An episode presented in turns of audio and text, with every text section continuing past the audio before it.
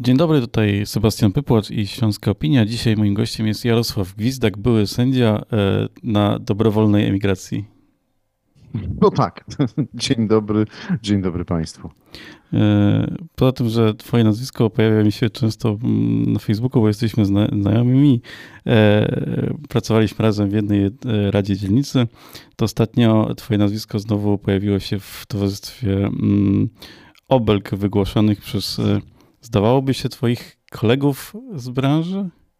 Eee, wiesz co, no to, to, to nie zdawałoby się moich kolegów z branży. To, to byli jeszcze tak mniej więcej dekadę moi koledzy BANA, nawet niektórzy jeszcze parę lat temu, przed słynnym 2015 rokiem, kiedy się dobrali do władzy, kiedy ta władza im bardzo zaczęła sprzyjać, kiedy zaczęli awansować.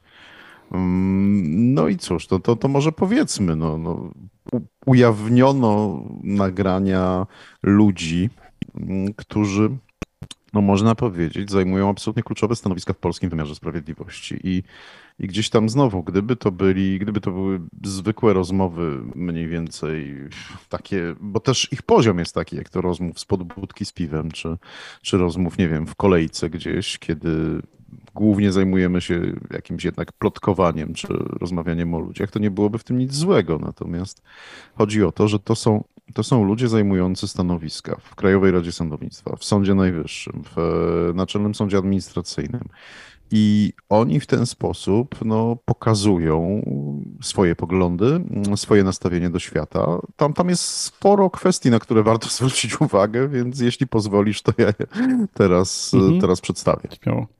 Rozumiem, że mogę. Tak, oczywiście. Okej. Okay. E, no po pierwsze, to, to, moją uwagę zwróciło to, że, że w tej grupie są sami mężczyźni. To też coś pokazuje, ponieważ mm, wymiarem sprawiedliwości w Polsce właśnie rządzą, rządzą mężczyźni tacy mniej więcej 40-letni. To są wszystko plus minus moje, moje roczniki, moje, moje pokolenia i tak jak powiedziałeś, gdzieś tam kiedyś nawet moi znajomi. To po pierwsze. Po drugie, mm, no właśnie, mamy tak, że wymiar sprawiedliwości jest bardzo mocno sfeminizowany i sędziów w Polsce jest plus minus 10 tysięcy i w tych 10 tysiącach jest 6,5 tysiąca kobiet, 3,5 tysiąca mężczyzn. Więc to też jak gdyby pokazuje w dalszym ciągu, kto, kto w wymiarze sprawiedliwości awansuje. No i wreszcie, to już nie chodzi o to, jak kto mnie nazwał, bo, bo ja się śmieję, że, że to jest taki poziom podstawówki na koszutce. To znaczy bardziej wyszukane e, różne moje ksywy i przezwiska wymyślali koledzy, koleżanki z klasy gdzieś tak w latach, nie wiem, 82, 84, jak chodziłem do, do szkoły numer 36. To mniej więcej tak wyglądało. Więc tutaj no też ten wysiłek intelektualny nie był najwyższy. Natomiast e, o czym ci panowie mówią? Oni mówią, jak to nienawidzą nauczycieli. Oni mówią, że osoby homoseksualne to też jakieś, jakieś osoby podkategorii czy innej klasy. Oni mówią, że najważniejszy jest właśnie przez nich rozumiany patriotyzm. Tam są też bardzo nieciekawe opinie o nauczycielach, e, o, o innych po prostu grupach zawodowych, więc to, to też dość ciekawie pokazuje, że mm, ich y, partia, no bo, bo mogę powiedzieć w ten sposób, znaczy partia, która im sprzyja i której jednocześnie oni sprzyjają, e, na tych sztandarach wymiany elit, czy na tych sztandarach właśnie zerwania z pogardą, pokazuje taką samą pogardę, po prostu. I, i, i to jest też manifestowane przez, no, no ja powtarzam, to są sędziowie na najwyższych stanowiskach w Polsce, więc tu nieważne, jak gdyby to, to jest zupełnie drugorzędne w jaki sposób i, i, i co mówią o mnie, ale, ale jaki obraz y, takiego ich właśnie światopoglądu, sposobu myślenia, mentalności y, wyłania się z tych rozmów. I teraz, i to nie tylko są te rozmowy, ale to jest przede wszystkim mm, to, jak oni wcześniej też funkcjonowali, bo, bo bywały rozmaite takie wypowiedzi anty właśnie kobiece, antynauczycielskie, anty homofobiczne i inne, antysemickie. Po prostu. I, I myślę, że to trzeba nagłaśniać. Okej, okay, myślę, że to jest jakiś element e, frustracji. To jest to, że ci ludzie wcześniej nie mieli nie wiem, okazji na awans czy na zdobycie, objęcie jakichś stanowisk. Wiesz, to jest bardzo ciekawy mechanizm, faktycznie, bo, bo dla wielu z nich y, ten moment, od właśnie, jeśli, jeśli spojrzysz na ich kariery od 2015 roku, jeśli miałbyś takie, takie hobby, żeby sobie po prostu mm, poustalać, skąd się i gdzie znaleźli, e, to to był błyskawiczny awans. To był awans sądów rejonowych y, przez na przykład sądy, nawet apelacyjne do Sądu Najwyższego pan sędzia Konrad Wytrykowski, który przez całe lata orzekał w sądzie w Legnicy. Potem dość szybko awansował do sądu okręgowego w tej Legnicy. Potem z tego sądu okręgowego został prezesem sądu apelacyjnego we Wrocławiu, a w tej chwili orzeka w tej Izbie Dyscyplinarnej Sądu Najwyższego. Czyli to jest też coś, co ja określam takim najbardziej kosztownym gadżetem w naszym systemie wymiaru sprawiedliwości. Do tego za chwilę Ponieważ... dojdziemy też. Dobra, okej, okay, okej. Okay. Mm, no ale właśnie, czyli, czyli masz taki skok po prostu niesamowity tych ludzi i, i myślę, że to bardziej chodzi o, o takie poczucie, że a, no to teraz my rządzimy, a teraz my im, teraz my im pokażemy. I znowu, mm, to powiedzmy, ja bym to zrozumiał, jeśli chodzi o polityków, bo, bo to się politykom zdarza po prostu. Tak, teraz my, to to dożynanie watachy i inne takie pomysły na jakieś zemsty, niezemsty polityczne, jasne. Tylko no nie zapominajmy o jednym, to są sędziowie. I, i tutaj też wymagamy jakiejś jakiejś. No, wymagamy nieskazitelności charakteru, wymagamy zachowania, które no, jest zachowaniem co najmniej godnym, a, a, a ci ludzie powinni świecić przykładem. No to świecą przykładem właśnie takim. Czy z takimi właśnie osobami da się reformować sądownictwo? Bo o tym, że sądownictwo e, reformować e, trzeba, czy sądownictwo potrzebuje e, reform, to nawet ty mówiłeś już od dawna, nawet jeszcze przed, przed zmianą władzy, ale czy z takimi osobami te błędy, które ty w sądownictwie widzisz, widziałeś, da się skorygować? Sebastian, no to widzisz, to widzisz i, i, i Państwo myślę też widzą, jak jest zreformowany wymiar sprawiedliwości. E, na rozpoznanie sprawy gospodarczej czeka się w tej chwili 8,5 miesiąca, czyli gdybyś, no gdyby ci nie zapłacił kontrahent, idziesz dzisiaj e, składać pozew do sądu, to masz szansę na wyrok, czekaj, to sobie policzmy wspólnie, tak? Czerwiec, lipiec, sierpień, wrzesień, październik, listopad, grudzień, styczeń, w styczniu będziesz miał wyrok przy dobrych wiatrach, może w mhm. lutym, coś takiego. I to, i to wygląda, że to jest dopiero wyrok, wyrok pierwszej instancji, to po pierwsze. Po drugie, właśnie już, już dotknęliśmy tej tematyki Izby Dyscyplinarnej i, i, i tego, jakie były pomysły na tą tak zwaną reformę sprawiedliwości. Najpierw, żeby właśnie była to reforma głównie personalna. To, i, I ona jest i widzimy efekty tej reformy personalnej, widzimy je, widzimy je po ludziach, to po pierwsze. Po drugie, no wymyślono tą wspaniałą Izbę Dyscyplinarną, czyli e, organ sądowy, fragment Sądu Najwyższego, który miał się zająć właśnie tym, jak to, jak sędziowie popełniają różne niegodne występki, uczynki, to żeby ich przykładnie ukarać. Tylko się okazało, że nie dopilnowano jakichkolwiek standardów Unii Europejskiej w tym zakresie.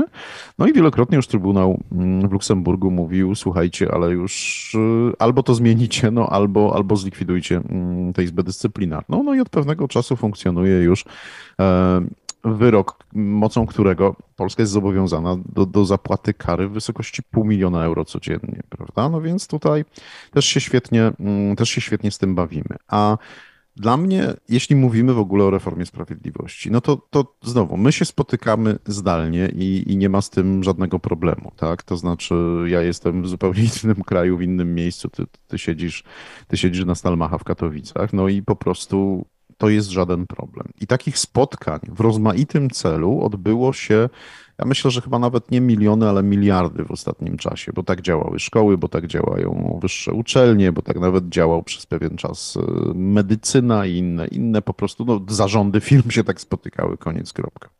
Natomiast z takiej ciekawości, to, to, to będziesz miał zagadkę. Mm, do polskich sądów w 2021 roku wpłynęło 14,2 miliona spraw. Jak myślisz, ile się odbyło takich zdalnych rozpraw w tych sprawach w całym roku? 14 milionów. Rozpraw. Na 14 milionów spraw, tak. Eee, 100 tysięcy? Brawo, brawo. Znaczy jesteś, wiesz, jesteś nawet bardziej sceptyczny niż, niż rzeczywistość dowiodła.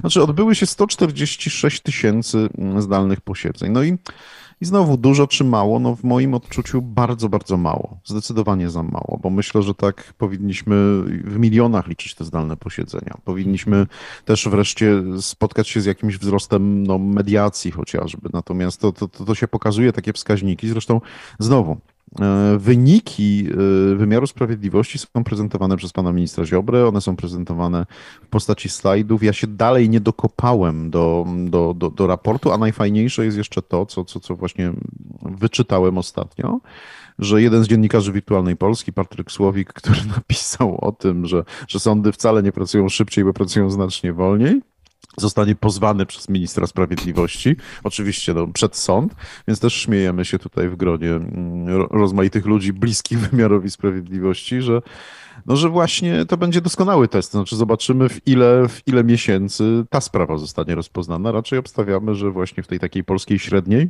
która wynosi 7, 7 miesięcy. No i to jest co najgorsze. Jest powodem, znaczy, że ludzie rozprawy... są zmęczeni. Mhm. Co jest powodem tego, że rozprawy sądowe trwają tak długo? Czy to jest e, ilość, e, liczba sędziów, czy to jest. E, to jest kwestia organizacji pracy. To jest kwestia tego, że po prostu nic od kiedy ja zaczynałem sądzić w sądzie, a zaczynałem w roku 2001, to ja mam wrażenie, że zmieniło się tak, tak minimalnie. To znaczy, dalej ten papier jest, jest podstawową formą komunikacji z sądem. Dalej jednak podstawą jest rozprawa. Dalej sądy zajmują się wszystkim, a mogłyby zajmować się mm, no, nieco, nieco mniejszym katalogiem spraw. Mimo wszystko dalej właśnie e, my ze sobą nie rozmawiamy, bo, bo, bo niepopularna jest mediacja, tylko bardzo lubimy mieć wyrok, bardzo lubimy trafić do sądu, bardzo lubimy jeden drugiego pozwać i, i, i się z tym wszystkim bujać. Dodatkowo, mm, no, to jest Znowu, sądy są też barometrem sytuacji, barometrem gospodarki, więc ja mogę zapowiedzieć, że będzie tylko gorzej, bo, bo, bo kiedy zaczynają się izatory płatnicze, kiedy zaczyna się mm, inflacja, to tych spraw w sądzie będzie coraz więcej, więc tak obstawiam, że w tym roku to, to pewnie będzie 16-17 milionów, być może będzie rekord. Rekordem było 16 milionów w 2016 roku. Mm, a tych spraw jest po prostu mnóstwo. Też kwestia znowu organizacji pracy sędziego, to, to, to ja też wielokrotnie o tym mówiłem, że, że wiesz, że sędzia z jednej strony ma sprawę rozstrzygnąć od początku do końca, a z drugiej ma jeszcze zdecydować, żeby na przykład przyznać świadkowi jakąś tam y, astronomiczną sumę plus minus 80 zł za, za stawiennictwo czy za utratę dziennych dochodów. To są rzeczy, których nie powinien robić sędzia. Nie mhm. powinien sędzia decydować, ile akta mają leżeć w archiwum, nie powinien sędzia się właśnie zajmować czymś Sędzia ma rozstrzygać sprawę. Sędzia ma powiedzieć, ty masz rację, nie masz racji, koniec, kropka. I jakoś wiesz, do tego, jak tu, tu nad tym póki co nikt się nie pochylił, tym się nikt jeszcze nie zajął. Wiesz co, zaglądam co chwilę w, w komputer nie dlatego, że jestem e, mhm. niewychowany, tylko sprawdzam, e, czy na pewno dzisiaj o godzinie 18 odbędzie się Sejmowa Komisja Sprawiedliwości i Praw Człowieka bo miała być o. E, dzisiaj o 13, jest o 18, nadal jest w, w, wpisana e, w harmonogram. E, czy te propozycje, które e, nad którymi pracuje Sejm, czyli propozycje prezydenta Andrzeja Dudy w sprawie likwidacji Izby Dyscyplinarnej, to są przepisy, których oczekiwałeś? Czy to jest za mało, czy...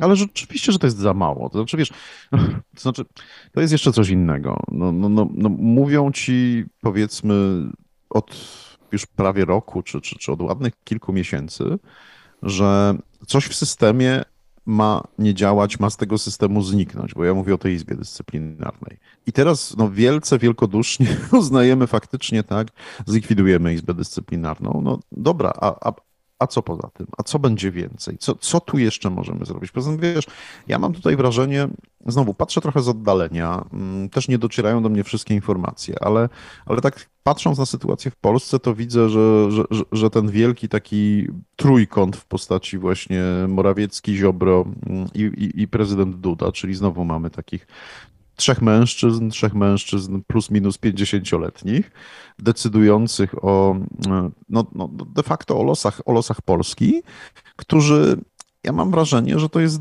dalej jakaś po prostu prywatna rozgrywka, że to jest e, szachowanie jednego przez drugiego, gdzie raz na czas dołącza się trzeci. I tutaj nie, podam ci konkretnych nazwisk, konkretnych konfiguracji, ale to jest na takiej zasadzie właśnie, że okej, okay, to ja teraz e, zrobię w ten sposób, a ja trochę z tą Europą sobie powymachuję szabelką, a ja z kolei to załagodzę, a wiecie, a to ja zrobię coś innego. I ja znowu myślę, że, że tracimy z pola widzenia, no i, i też Polska traci taki moment, żeby no już mm, nieco uspokoić tę sytuację, w końcu przyznać, że oczywiście o ile my sobie sądy możemy organizować i reformować tak jak chcemy, to te pryncypia dotyczące sądów, dotyczące właśnie praworządności w jej rozumieniu przez Unię Europejską, gdzie umówiliśmy się, że jesteśmy jej członkami, gdzie zawarliśmy tę umowę i po prostu no, powinniśmy byli jej przestrzegać, są są ważne. No i, i, zajmijmy się tym jako jak gdyby numerem, numerem jeden w robieniu, w robieniu tego wszystkiego, co, mm, co powinno być zrobione. Więc, więc o tym mówię.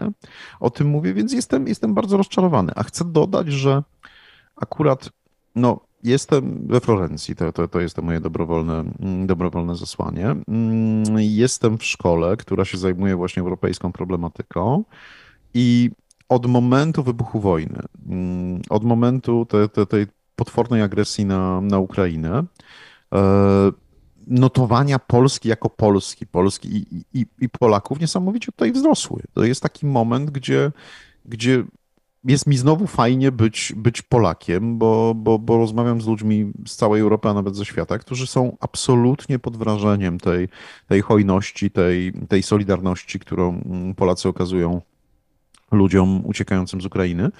I no i właśnie, i to jak mówi z kolei inny znawca mm, systemów politycznych, y, też, też ze Śląska, że to jest tak zwany momentum, że to jest moment, w którym można byłoby jednak coś zyskać. I, I, kiedy widać z jednej strony właśnie ten niesamowity wysiłek Polaków, a z drugiej strony te, te, te, te wygłupy i te takie rozgrywki y, na najwyższych szczeblach władzy, no to, to jest dalej dysonans. To jest dalej taki moment, kiedy się będziemy zastanawiać, czy to na pewno mm, czy, czy, czy to ma jakikolwiek sens? A można by to było wszystko po prostu raz a dobrze uporządkować.